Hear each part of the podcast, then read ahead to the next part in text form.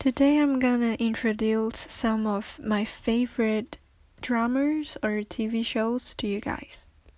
Um, currently one of my favorite dramas is called Riverdale. You can check this out on Netflix or you can just online search Riverdale and I think there's a plenty of movie clips for you guys to see it. Let's quickly talk about what is Riverdale. Riverdale is an American teen drama television series based on the characters of Archie comics.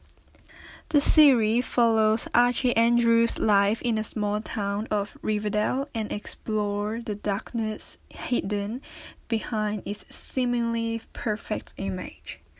There are some main characters like uh, Archie, Betty, Veronica, Jughead.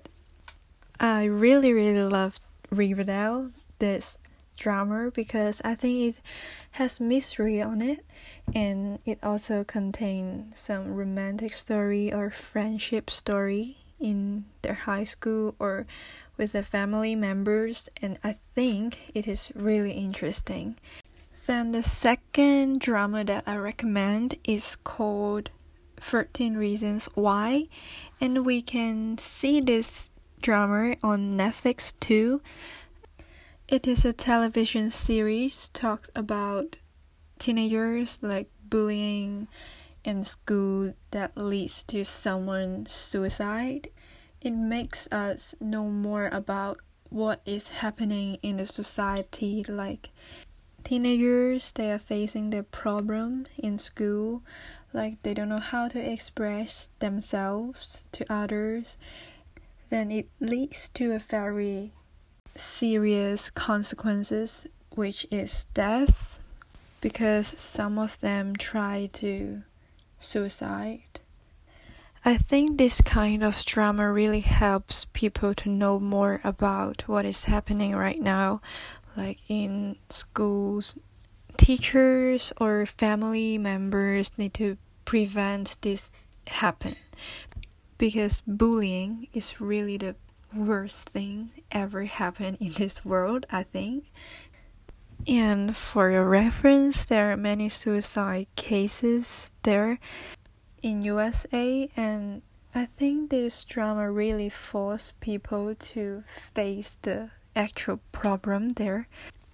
Besides these two dramas, I watched the reality shows called Kylie's Life.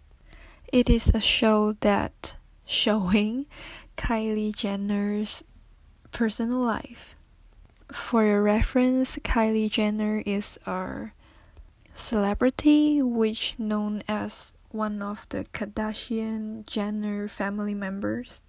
I think she has a successful life, though she was born with it, but she really gained effort on her own career, like fashion and cosmetics, and I really appreciate that. So that's all my recommendation for drama and TV shows. Thanks for listening to my podcast.